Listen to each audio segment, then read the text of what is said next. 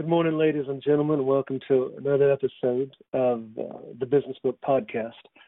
So I'm pretty honored today that that our guest is uh, Ray Bard. So before I give you his his professional um, background, let me tell you how he doesn't even realize that he's personally connected to to me. So one of the other guests on the the season uh, on my podcast this season is Roy Williams, the Wizard of Ads. Now uh, Roy was my virtual mentor. He didn't even know he was my mentor. But whenever I first got into the writing business, I was a copywriter. And uh, Roy, the Wizard of Ads, uh, and his books, The Wizard of Ads, The Secret of Ads, um, or Secrets of the Wizard of Ads. I mean, those were some of the some of my my Bibles. They were my my guiding uh, ideas on how a copywriter should approach the the business. Well, it just so happens that Roy's so my my virtual mentor Roy, his one of his mentors is Ray Bard. So Ray um, not only uh, is not only Roy's uh, pu- uh, uh mentor, but also Roy's publisher. So Ray published um, Roy's uh, early books, The Wizard of Ads, uh, through his company Bard Press. Now Bard Press is one of the I mean it's one of the most exclusive business publishers in in the business. Now they've um, in 13 years, uh, Ray through Bard Press has has published seven books. Half of them have been on um, bestsellers list. Two have sold more than a million copies, including one of my own favorite books. Actually, I, I read it before I even realized that it was published by Bard Press. So the one thing um, and if you're in any kind of a business or, or sales, you you've come across uh, the one thing. Incredible book. Then also, if you're in business uh, uh, anywhere, you've probably also come across the Little Red Book of Selling. It's the best-selling sales book of all time. More than three million copies sold. Um, also published through uh, through Bard Press. Uh, but his latest book is um, is actually it was a personal hobby of, of his that he has turned into a, a beautiful book. It's called Fired Up Selling Great Quotes to Inspire, Energize, and Succeed. And even though it, it has selling in the title, um, y'all, it is, I'm holding a copy in, in my hand, and it is so much more than, than just a, a sales book. It is a, a life inspiration book. Um, so if you love quotes at all, if you like being inspired, if you like being motivated, and if you love going through and just reading beautiful words, you owe it to yourself to go grab a, a copy of, of Fired Up Selling. So uh, Ray graciously agreed to be on the, the show today um, to talk about. Uh, I invited him because I'd like him to talk about this book, but uh, more in, in, in general, the whole idea of uh, whenever we're in the publishing business, whenever we're writing, how do we think about the most important person in the room? And that person is, of course, our reader. So, all of that to say, Ray, welcome to the show and thank you for your time. Eric, it's great to be with you today. Uh, and let me go back and do just a brief addendum to what you said about Roy and I. Uh, please, please. Uh, Roy is as much my mentor as he is mine. Uh, I've learned so much from Roy over the years. You know, one of the great luxuries of my publishing model is I only publish so few books. Uh, I think maybe 30 over, I don't know, last how many years, many years. Um, and because of that, when a lot of these I've authors I've published two and three, I think I've published five of Roy's books, four or five of Roy's books. And so I have, it's been my great pleasure to get to know these people, and and some of these are some of my closest friends also. So, and I've learned so much from Roy reading his Monday Morning Memo, and uh, and you know, re- obviously reading his books because I was involved in publishing them. So, uh, I just want to want to make sure to clarify that. And so let's go back to the the selling part. And I don't know when it's been many years now. I began to think. Uh, you know, I have a sales background a long, long time ago. Uh, and then I published a number of sales and marketing books. And and the when you think about selling itself, you know, there's the Daniel Pink book, uh, you know, where he's in the book, he talks, uh, you know, he says we're all in sales now, and uh, Right. And Robert Louis Stevenson, you know, 100 years ago or more longer, said uh, everyone lives by selling something. And so we're, if whether or not we're doing it verbally or whether or not we're doing it in print, we're in the persuasion business. And I think when you think about us as authors, uh, whether or not we have someone working for us, like a publisher, or whether or not we're self-publishing, our first sales job is to sell the book, is to get someone to take it home and read it. Uh, and so that's our big sale. If that doesn't happen, and so there you get back to uh, the design of the cover, the title, and the subtitle, and that's another whole conversation sometime, Derek, about about choosing those because those make sure, you know, that's what I call the first editorial dot, and that's the big dot that you connect throughout the book about all the other editorial or content pieces, and and so the um, so I began to think about what are we really selling when we're selling books, and very quickly it was obvious to me that we're not selling paper or ink or any of that. You know, what what constitutes a book? Uh, we're really selling information. You know, that was the first very obvious thing. Okay, we're selling information, concepts, ideas, and so on. And uh, my next conclusion pretty quickly was, well, a lot of people don't pay a whole lot just for information. Uh, there's something more that they want. And uh, what struck me next was dealing with business books and personal development books, areas that I publish in. It occurred to me that there, we're selling how to. And when you look at um, you know uh, diet books, almost all uh, a great number of business books uh, and personal development books. You know, there's seven seven habits. You know, where you go down the long list of books that have numbers in them, which uh, you know give you steps or phases to go through. And when and the promise that you're making in the book, usually in the book title, is if you give me twenty or twenty five bucks, you know. And, and follow this, you know, follow my quote program, you'll get this result. Um, so people were looking for um, results essentially, and then you know what you know finally really hit me, and this is the big thing that people are really looking for. They're looking for hope. They're looking if you give them information and show them how to do something, they're hoping that your promise is true. That when they do that, that they hope for change. Not only change, but positive change. If it's a diet book, they hope to lose 30 pounds or whatever it is. Uh, there's no, it's not a joke, but an old cliche in the in the book business.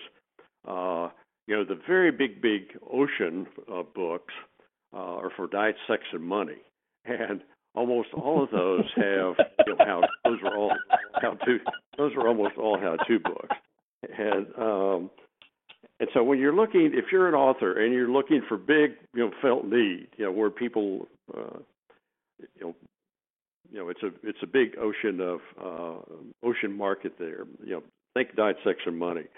Um, of course, business books, you know, fit into money. Almost all business books, I think, in their broadest sense of the word, or helping people to become, um, you know, more to help improve their financial life and uh, and so so it's we're selling hope, um, and and if we're not selling hope in a book, eh, if we're not selling hope in a business book or a personal development book, we're in trouble.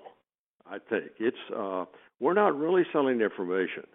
Uh, information by itself just doesn't have a whole lot of value, uh, and and so the last one, I had to, I used these three when I do workshops and seminars and stuff and working with my clients. I used these three a long time, and I kept thinking, well, this there's, there has to be one other because I would see books like Freakonomics. You know, there's not, you know, there's information there. You know, there's uh, certainly. Uh, there's no steps in economics. They don't give you any seven-step plans or the five keys or any of that. Uh, and there's not a lot of hope, you know, in Freakonomics. Uh, or if you look at Gladwell's book, now, if you look at Tipping Point, and if you look at, I'm walking over to my shelf now. If you look at Blink, I think Blink is about 350 pages long. It's it's a chubby book, and uh, and so you know there's you know it has some of those in it, but there's certainly not a lot of how-to in Blink. Uh, so I began to think of those, and what clicked for me then is we're selling entertainment, and yeah. and so when you think, uh, of course, uh, you know, when we read Freakonomics, you know, those those are fun to read. I mean, they're you know they've almost always got a back end twist, and uh, they make us think. Uh, if we're curious, they give us some surprises.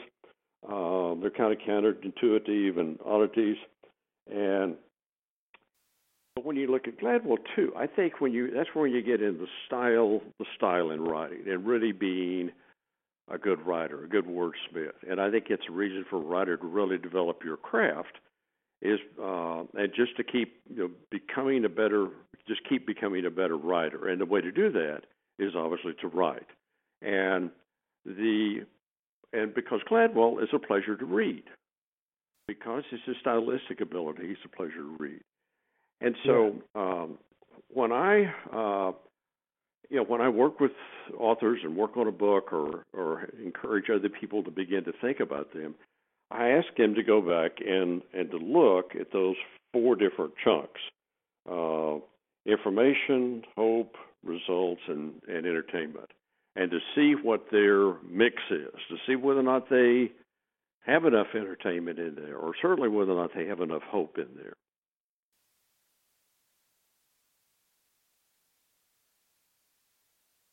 You know, and one thing that I forgot to um, I forgot to introduce is that uh, you shared this uh, this kind of um, summary of these uh, of these things, and and for uh, for everyone listening, I'll uh, I'll put it in the in the show notes so that you can see how how Ray has it um, laid out here: information, hope, results, and and pleasure, and then he's got um, you know the the method. But but I love the other column he has up here about the tools and, and techniques. So all the different ways that you can convey information, all the different ways that you can convey hope, the different ways that you can present solutions, and the different ways that you can make it um, pleasurable or entertaining or, or, or interesting. Um, so when you, you know, think, one of the Derek, I'm sorry, Derek, I was going to ask right? you a question. I was going to flip the interview table from you Uh-oh. have a huge amount of writing experience. When I go on your website and look at all the books you've worked on, you know that's just so impressive. Um, oh, thank you. And so, when you've worked on with all these authors over the years, does that ring true to you to, to be able to look and to do some analysis early on as you're beginning to develop that manuscript about whether or not you have all these uh, different elements? You know, I mean, now that I have this this tool, I can frame it like that. But the the shorthand for me, or I guess kind of the first couple of steps I took down this this road, is I would always tell my authors that great business books, and that's really what we're going for whenever I work with someone. We don't just want um, something that just has their name on the cover, something that just provides um, you know some information. We want a great business book. That's the goal. And great business books are both uh, informative so that there's actual value there. It's not just something that you read and it's you know it's like cotton candy. There's it looks like there's a lot there, but uh, there's really there's there's nothing. It's just fluff. We, we don't want that. We want something meaty, something they can sink their teeth into, something that's going to help them with the problem that they have. But on the other hand, um, nobody enjoys reading an academic textbook. I mean, whenever you know I was in in college or grad school, if I really enjoyed the subject, if I loved the subject, I might read, you know, uh, extra more than the professor assigned.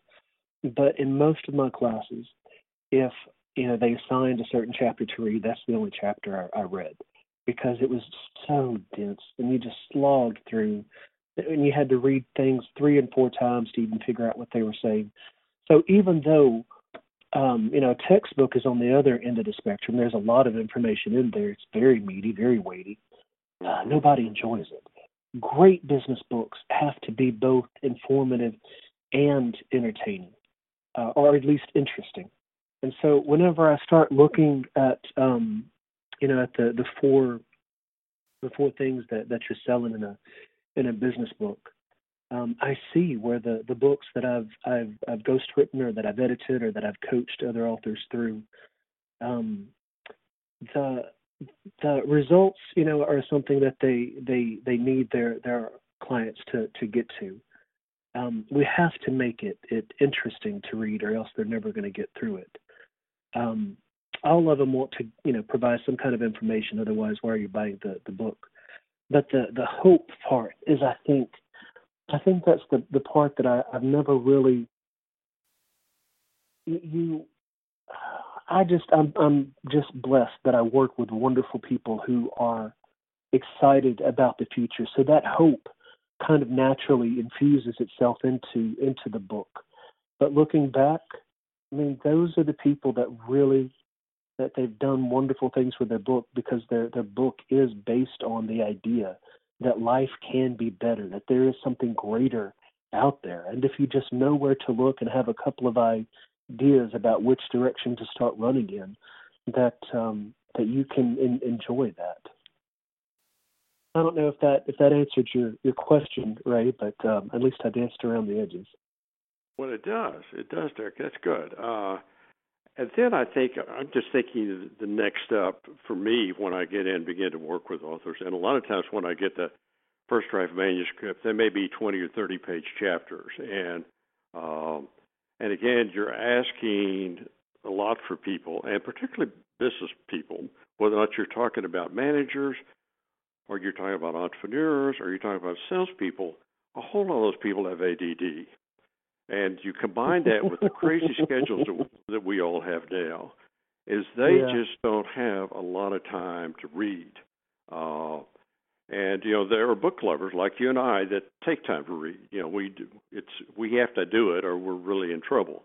Um, but for most of the world, that's not true. You know they you know pay twenty or twenty five or thirty dollars for a book to to, to to if that promise that hope that's just being sold on the cover is there in the book. And and so when you're selling, when I think of someone, if they're standing in an airport bookstore, or if you're giving a speech and the book is being sold in the back of the room, uh, or if it's at a retail bookstore uh, downtown or wherever it might be, um, that um, there's a sales pitch on the back, on the back cover, on the flap usually. But when you open mm-hmm. that table of contents, that's the bridge between editorial and marketing. And uh, I spent a whole lot of times working with my author, just polishing and polishing that, because the the role and the function of that table of contents is not only to inform with clarity, that's the editorial part, but secondly to persuade, to persuade yeah. someone to take the next step, and that's usually to go in and look some time at the book but if I think if our readers, if your listeners would think, a lot of times they close up the book and walk to the checkout counter with their Visa card after they've read the table of contents. And so a lot of times that's the decision point. You either begin to do a bit more discovery, read about the author, or, or get a feel for the book, uh, or you put it back on the shelf, or you go to the checkout counter. So that table of contents is key.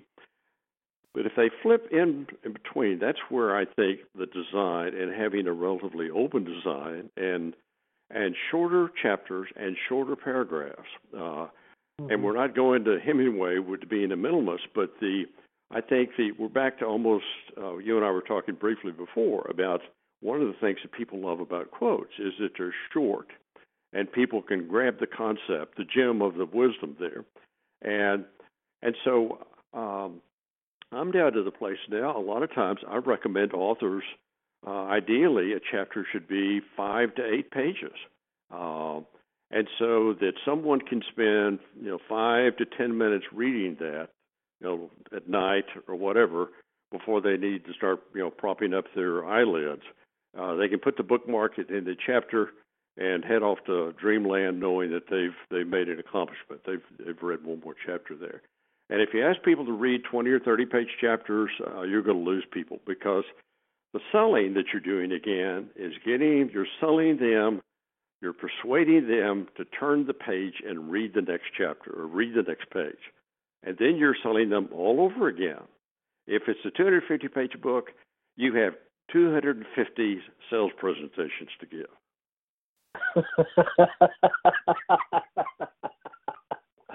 I've never heard it put that way. That's funny.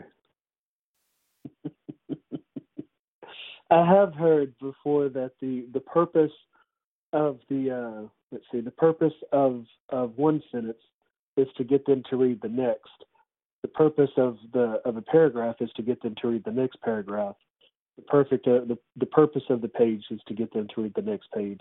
Purpose of the chapter, the next chapter, and then the purpose of the book is to get them to read the next book. yes, or the I think of it in terms of selling or marketing again. I think the purpose is when they finish reading, and maybe even before, halfway through or two thirds of the way through, uh, if they if they purchase that one, uh, they would think I need to buy this for my six employees, or I need to give it to all my clients, or I need to give it to Sally Sue when she graduates from college next month. Uh, or you know whatever they begin to think who who else um, you know could use the book. Uh, or maybe they want to build a class around it or whatever they begin to think wow this is fantastic. What else how else can i use this? And then a lot of times i think it's the same phenomena you know when we go to a, a new restaurant and we just love it. I mean we fall in love with this place and we start telling everybody we know. You know we we get on facebook about it you know we tell all our, our buddies at work and uh, and so that same, if a book is really good, they will have that same experience from the book. And there's where you get back to the very best selling of all, and that's word of mouth. And so that's one of the things I continually think about in the book is how how to you you mentioned the word value before, and to create as much valuable or as much value as possible, so that that person becomes so excited about it that they're going to become an evangelist for you. Right. Ray, can we can we shift gears slightly and go from talking about um, you know great business books in general to talking specifically about the the new and again I hesitate to say business book uh, because it, it's so much more than that. But let's let's talk about fired up selling. I mean this is near and, and dear to your heart on a, on a personal level. So let's talk about um, you know where, why where you came up uh, with the idea and what you're trying to accomplish with the book and what you feel like um, that you're selling the, the, the reader. Well, it began. You mentioned it, you know, leading in, Derek. It, it began as a hobby. I started collecting quotes oh a long, long time ago. Uh, you know, I was I think I started collecting them on my hard drive, maybe 12 or 15 years ago. You know, actually starting them. But before that, I'd buy quote books, you know, for my you know, my own personal enjoyment. And then a lot of our authors, as you know, authors like to use quotes a lot of times in books, and so it was a resource. And I always enjoyed working with others on that part. A lot of times, I'd be the quote researcher. I'd help, I'd help go find the best quotes, and and so um, you know, I had a ton of them on my hard drive, and this has probably been six or eight years ago. And I thought, well, I'll do a little quote book. And so I, I went to Amazon thinking just to see what the competition is, do a little quick market research. And there were just a, hundreds of them. And I already should have known that. I had a bunch of those on my shelf, well, my own shelf. you so were the, you uh, were the you know, that was a, another bright-eyed book idea. Uh, but I still kept collecting quotes. Um, and then after probably two or three years, uh, I stopped again and asked myself, you know, who really needs quotes? Uh, who more than any else, anyone else, you know, needs inspiration and encouragement. And I came up with two categories. The first was salespeople, and the other one is entrepreneurs, because those are the folks that are, you know, they, you know, they get kicked in the gut. You know, they're swimming upstream. They're having people tell them, you know, you're being delusional. There's no way you can do that. Uh, and so they really have to build up that inner courage to keep doing what, what their passion is and what they believe in. And I believe you know inspirational quotes and and good quotes are essentially brain food. They help us frame and reframe our thinking. Uh, yeah. And there's a quote. In fact, we have it. Uh, it's a Norman Vincent Peale quote. We have it on the very back uh, of the book, and it's a really short one again. It's change your thoughts, and you change your world. Norman Vincent Peale. And so yeah. that's what, for me, quotes were and still are about, even more, as they provide us a way. If, if we have something happening to us, experience that's not so good, or we're kind of getting down, or whatever, you know, bringing in a new thought through a powerful quote can help us reframe that and think differently. And then if we're getting up in the morning or we're out on a walk and we're, you know, we've got some open headspace, a quote can help us. It can it can help us start a thought or a plan. It can help us actually frame fr- frame our thinking. And uh, so that's what got me started. And then after that, I had, you know, I, I got off into the idea about how to actually put together a book, and we could talk a little bit more about that later if you wanted. I created, I used a crowdsourcing model, uh, developed, created a, a project called the Fired Up Selling Project, and but let me shift over. Let me take this. Let me pull this selling thread that we were using just for a moment. And go, you'd you'd mentioned it uh, just a moment ago about uh, how how the selling relates to back what we've been talking about, and that is selling. Let me pull. Uh, well, let me just do the thumbnail on the on the project because it leads into this. Uh, the dilemma that I had was I had these huge number of quotes and so I was first thinking I need to put a thousand or so in the book to really give it a lot of value. And then a friend of mine uh, told me, no, no, no. He, you know, we were having a conversation, and he held up his finger, you know, with the number one. And I said, okay, you know, what does that mean? He said one per page. And I thought about 30 seconds, and I said, you're right. I didn't do one per page in the book. Some of them do have, and the most on any one page is three, because I, what I wanted people to do when they experience the book is to read the quote and to sit with it and just to let yeah. them absorb what that author is sharing with them. And and so then I thought, well, that's 250 or 300 quotes. That's even more of a challenge, you know. Uh, I had this huge dilemma about what to do then, how to pick these. And so I went back and forth for a number of weeks, and then I decided um, to find some people to help me judge these quotes, you know. And so um, I early had a name in the book business. We called them reviewers or readers. And I thought, well, yeah, that's not a very good name. It doesn't have any magic. And so I came up with the word quote judges. And so what does a quote judge do? They judge quotes. I mean, it's pretty plain. and so, you know, I asked Roy and some of my other friends to, you know, help me find some quote judges. And so they, you know, put it out in their world and we wound up with more than 1,200 people around the world signing up to be quote judges. And my intent there was to, these were my customers. They were sales managers, salespeople, uh, people, professionals in the field, consultants, trainers, bloggers, uh, and then a few quote lovers in there. I had some friends that love quotes, and I knew they'd want to be part of the project too. And uh, so my intent was, rather than me second guess what my customers wanted. I was going to go ask them what they wanted. Uh, I mean, what a concept! Ask your customers what they want.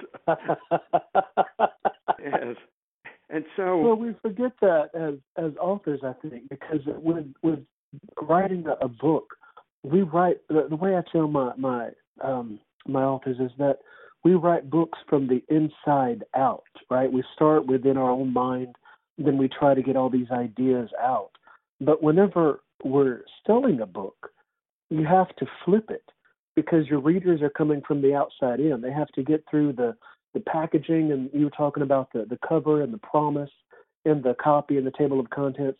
They have to get through all of that before they actually get into the heart of the book it, itself. So it's, I mean, it's it's funny, but whenever it's we're writing a book, it, it actually is a a pretty novel concept to say, what should what what do they want to to to buy? yes, it is, and it's you know the New York publishers, the publishing industry, and again, there's you know, there's fiction and nonfiction world, and the fiction world is another whole different world. I think you approach that in a whole different way than when you're wor- working in nonfiction and certainly business books. Oh yeah, uh, right. But the and the but even still, there, you know, a lot of times authors, fiction authors, will go out and do readings with small groups, and they will have people read their their manuscript early on and listen to that feedback. Uh, and the and the book world's been doing that a long time. And and most of the New York houses will send out a manuscript to two, three quote experts in the field. And a lot of times those are not people in the marketplace. They're real customers. Those are experts in the field. And so I decided to do something much larger than that. You know, we had a more than a thousand people ready to go. And so what I did t- twice a week on Tuesday and Thursday morning, early, I'd send out a collection of 15 quotes.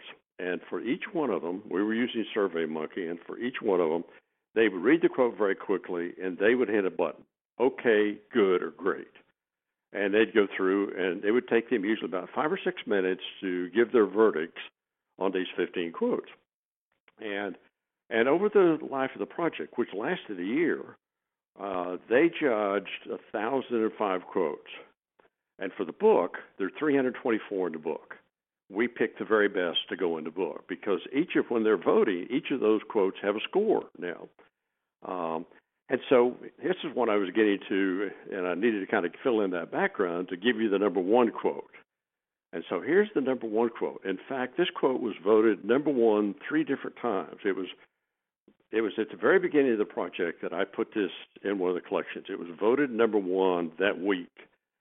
And then uh, later, I can't remember what in between, we did another round, include some of the top ones. It was voted number one there.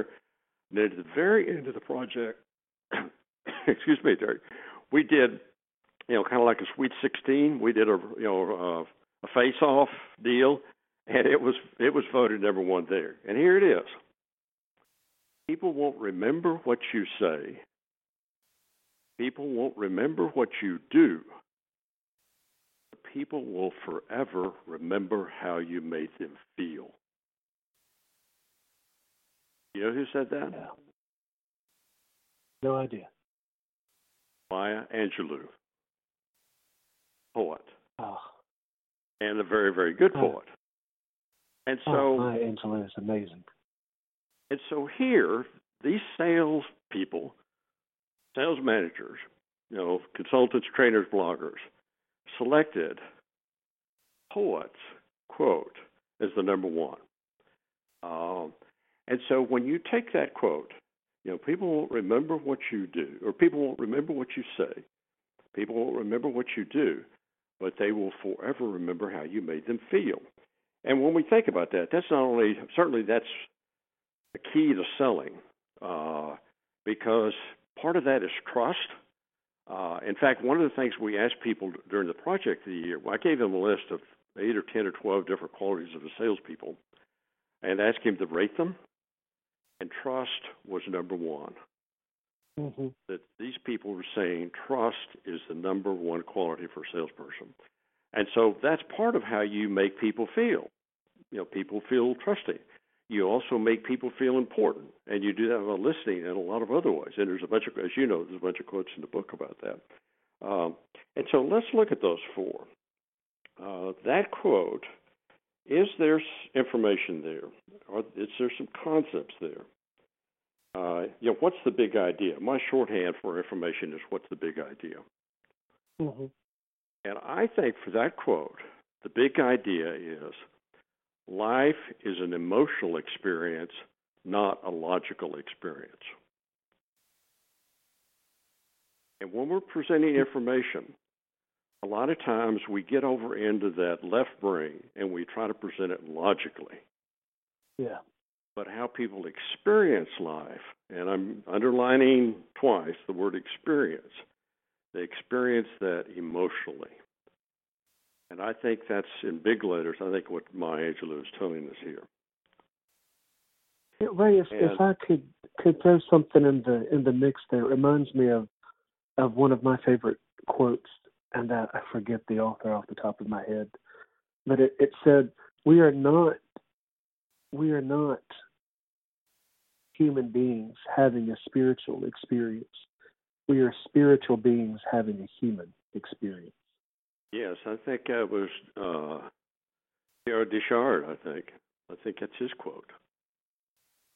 Because it, it it speaks exactly to what you're talking about there. That that we we think in in terms of, of you know the physical world and, and facts and figures and statistics, but the life. Whenever we think about life, real life, it's not over there in statistics and and, and math land it is in emotions and, and the, the feelings, the the highlights of, of our life are not about whenever it's about how we felt whenever something happened. Yes, yes, exactly. And and so I think that's the that's the big part here. And then it, you know the how to uh you know I think it's it's not explicit here, and Maya's little quote, and I don't I haven't counted the words. It'd be interesting to quote the words. Probably what twenty words there, something like that. Uh, it's not a sh- super short quote, nor is it a long one, but uh, but it it does, I think, pique your curiosity to say, okay, how do I do that? How do I make people feel, and how do I want to make them feel? You know, when my when I call on my if I'm a salesperson, when I call on my salespeople, how do I want them to feel? Or if I'm writing this paragraph or this chapter or this book, how do I want people to feel? And when I'm writing this email, how do I want people to feel when they finish? Um, and so the uh, it's I think it gets you, and then I think you begin uh, when you're talking about emails. I think one big thing is how often you use the the word I as opposed to the word you. That's uh, and it's amazing when you become conscious of that, and it sounds like you already are. When you start reading other people's emails, it's amazing how many times they use the word I and how few the times they use the word you. Um, well, it reminds me it reminds me of uh, you know in, in Dale Carnegie's How to Win Friends and Influence People. Um, even back in the what was that the 1930s or, or 40s, he said yeah, 40, that, 50, uh, 60, yeah.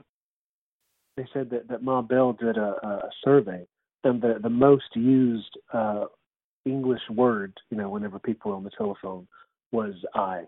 So that has mm-hmm. stuck with me. So every time I, I you know, I, I write an, an email I go back and I look at how many paragraphs begin with the, the, the letter I, and it makes me, you know, stop and think about how much of, of this am I am I writing from from my point of view, and how much of this is there some way to make this more about the recipient. I don't want to be the person on the telephone where the the mo- the number one word is I.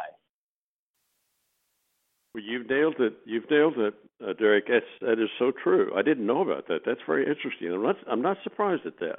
And I think the same thing probably true with emails now. You're transferring a lot of obviously a lot of telephone communication is in email form now. And right. you mentioned that you used the word frame before, and you and I could have a very long conversation about this.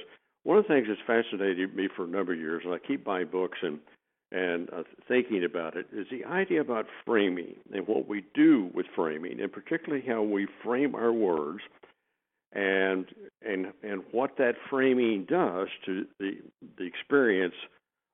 First of all, the outer experience with the people, whether or not they're our spouse, our children, uh, what we're doing in a book, the speech we're giving, or whatever it is. And then, secondly, that internal experience, that self talk about how we frame our own self talk and frame and mm-hmm. reframe. Mm-hmm. And a lot of that yeah. is reframing and and getting becoming aware and conscious about how we can reframe. Um, and so I think the biggest frame of all, uh, it's what I call super frames. And I think for me, the biggest super frame of all is the one whether or not you're coming out of the me, which is an I, the way you express me is the word I. And the, flip it around 180 degrees, and it's you. And I think is that I find myself, even though I've become, a, I've been aware of that for some very long time now, and I try to practice it, but I find myself regularly, almost every day, slipping back into that me frame and not Mm-hmm. flipping it out there enough and putting the frame around uh, around them. And so, um, and so, let me go and wrap this up. Uh, and certainly, my selling hope uh, there. I think hope hope is big time on that. Um, and then, uh, you know, we're back to the entertainment. You know, that is such a lyrical uh, piece. Uh, it is poetry. You know, Maya was a poet, and so that is poetry. Yeah. And and so that's um, you can tell I've just had a, a bunch of fun, you know, working working with quotes, and they go back again to that Norman Vincent Peale. We're back to the and that quote that I was using there from is change your thoughts and you change your world. That's about framing. That's a you know that's about using quotes as brain food to you know to help um, you know give us some courage and fortitude and to do what we need to do and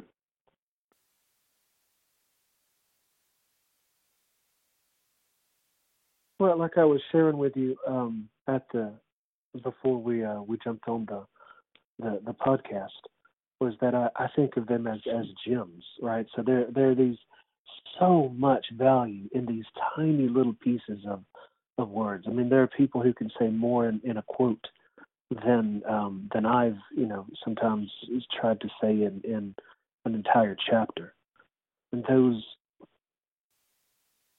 I think it's it's important because they because they're they're so succinct. They get straight to the heart of the matter, so you don't have to go through um, you know the whole chapter and, and think about and mull over things. They just they get right to the the heart of the of the issue and make you change how you you think because how does that other other quote go? but it says, uh, let's see, change, change your change your thoughts, change your actions, change your actions, change your habits, change your habits, change your life. Yes, yes, yes. Um, that's so very true. It's start. It's start. You know, the Greeks do that, and they talked about it. You know about you know how we think changes our life. And Napoleon Hill, obviously, with Think and Grow Rich, one of the best-selling probably the best selling, if you will, business. If you use the biggest tent, you know, for business, it's really a personal development book, but it's also a quote a business book. It's probably the uh, I think it sold 30 or 50 million copies. Um, it's probably the best selling book. You know, Think and Grow Rich, and and the one if um, uh, Derek it fits with one thing. It, you were talking about the one thing before being one of your favorite books, uh, because and Gary uses in the book the concept of extreme Pareto. You know, Pareto is the 80-20 rule that we've all heard for a long time. And what mm-hmm. Gary talks about, uh, which I think is one of the core concepts in the book, is that you squeeze it down one more step. You take it down to extreme Pareto. You know, you take your focus down, you tighten it down so that you really focus. Uh, and I think that's what quotes do. You know they squeeze out so many of the words. And i think that's you know on the on the jacket or the dust jacket of the one thing we talk about how busy we are. So you know we're all just bombarded with you know thousands of pieces of information every day. Um, and so that's one of the beauties of the quote book is that you can sit down uh, and if you're wary uh, you can read a couple three pages you can you know you can look at the table of contents uh, or you can go into back and look at the subject index, this cross reference.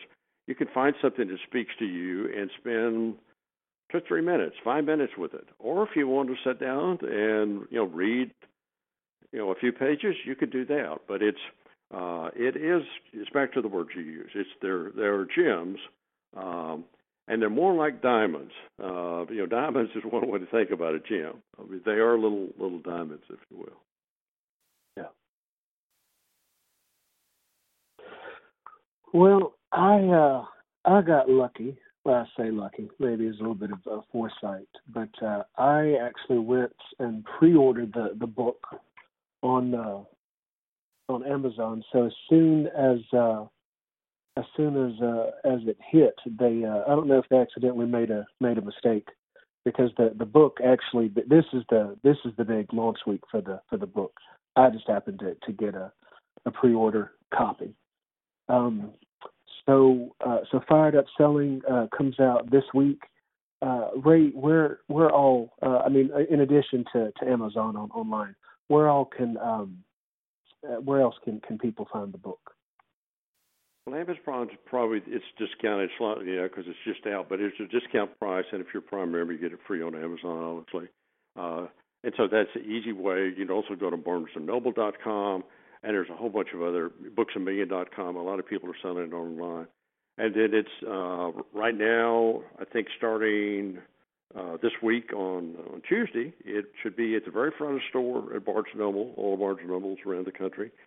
Uh, it'll be at the Hudson bookstores. If you're out traveling at the airport, you can buy it at Hudson's. It'll be out front displayed there. Um, so it's it's out in the world. We're going to see. You know, that's the. I'm sure, like every other author, it's been a long, long time. I don't know, probably 30 years since I've authored a book. I did a few books for the New York Houses back a long time ago as an author, and so this has been a new experience. Although I'm really not an author for this book. You know, there are 268 authors in the book and people that wrote these quotes. Uh, but um, you know, my name's not on the cover of the book because I'm because I'm not the author. Uh, but about two three months ago, I, f- I figured out that nobody else is going to be the author of this book, so I am going to have to step up and be the author. So, uh, and so it was it was really kind of an odd experience to think, okay, I need to get in gear. And that's not unusual. One of the things that I find that authors do, they wait way, way, way too long to begin to think about selling. We're back to selling again. Uh, you know, I work with my my authors starting at least a year before, and sometimes two years before, putting together a marketing sales plan. Uh, and so I was guilty, you know. Here, uh, I waited really too late to, you know, begin to get in gear. But I have a great uh, group of sales folks that when we bring a book out, we just get you know great distribution all over the world with it, and our sales, you know, our sales folks got really fired up about the book, and that when they took it to Barnes and Noble and Amazon, the other, you know, the, the people that buy books and decide whether or not a book gets on the shelves at Barnes and Noble and other places, you know, they got really excited about the book, and and so I haven't. There's a lot more books out in the world than what I thought there would be. So I'm I'm I'm sitting on my you know my chair edge of my chair this week to you know uh, next Monday I'll get or next Wednesday I guess I'll get book scan numbers to know really how well how well the book did. Uh, what's that saying about the uh, the cobbler's the cobbler's son goes barefoot? You know, we we do whenever we do so much for others, it's hard to to remember to do it for ourselves as well. Yeah, you're talking about me, Derek. Yeah. and then, um, um, what's the the teaser you put out about the new free service that that Bard Press is is going to start um, uh, offering? Well, we started this a few weeks ago, and one of the things when we were you know, like I say, we went a year with these quote judges, and a lot of the quote judges voted every time, you know, twice a week, and they got, you know, they just loved the project. They loved reading the quotes. They loved giving their us their verdicts. And so at the end, I said, you know, you know, what else can we do? You know, uh, you guys have been so great. You've been so helpful to me, helping me create this book.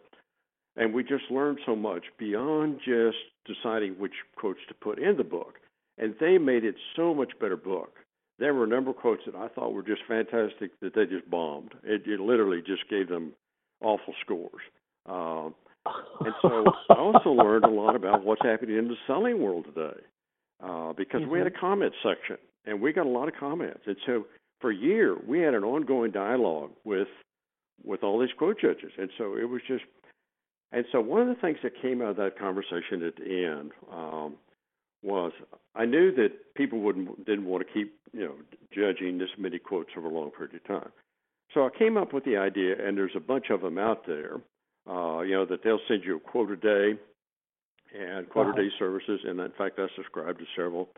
But I wanted to do one uh, a little different, and so this is what. And folks said yes, we love that idea. So what I came up with, the title of this one uh, is 55 Second Fire Up.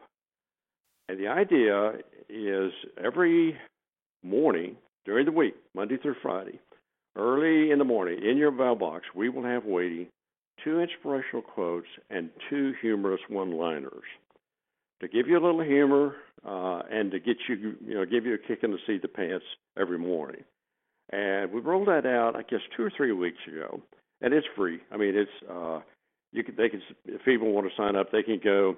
Probably the easiest way just to Google, go Google Fired Up Selling or Fired Up Selling Project, uh, and they'll find a link, and then there's a sign up. They just you'll fill in their name and email address and pop it over to us, and and we'll add them to the file, and then so they'll start getting the. And so we, we went back. I was curious. You know, we're back to making the promise when we're selling, whether or not we're making the promise. Uh, one of the things that we can go in and look in SurveyMonkey and to see what's going on, we can look at the metrics. And so uh, after I guess a week or so after it started, I thought, well, how will I go look and see whether or not people are really doing this in 55 seconds or less? And they were. I found a lot of 41s and 47s and 52s and 39s. And so nice. people really were going in and reading the quotes and and they're voting also. You know, now I added one. There's four buttons: awful, okay, good, or great. Uh, and so, um, and we're, you know, I continue to have a lot of fun now collecting quotes and and putting them together to, you know, send out to folks every morning.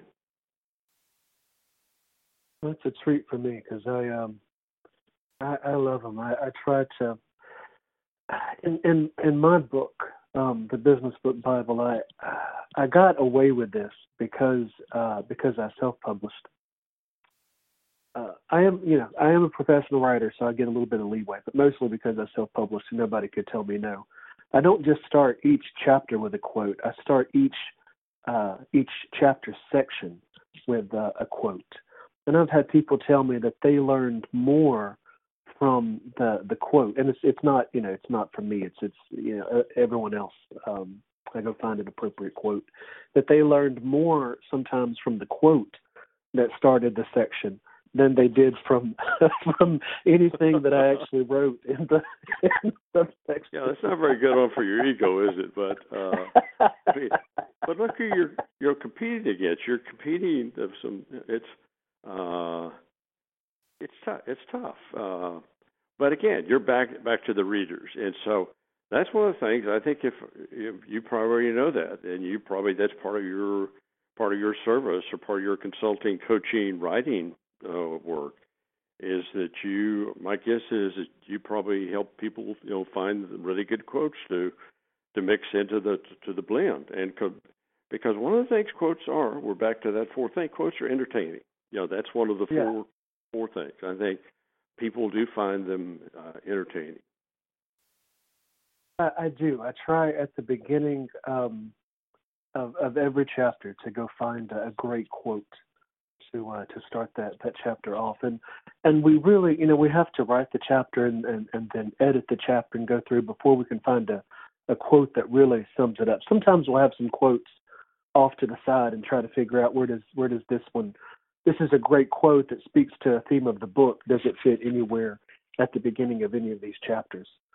Um, but yeah, I actually I I do. That's one of my little pets, um, little pet add-ons that uh, that they don't realize they're getting. Is that I I love to help take great quotes that um, just do something amazing for the world and uh, and, and bring them into authors' books to help them to help people. Well, just like you know, some of my readers do with with my book. You know, sometimes get more out of that quote than they do, uh, you know, two or three or four pages of, of reading the book itself. Mm-hmm.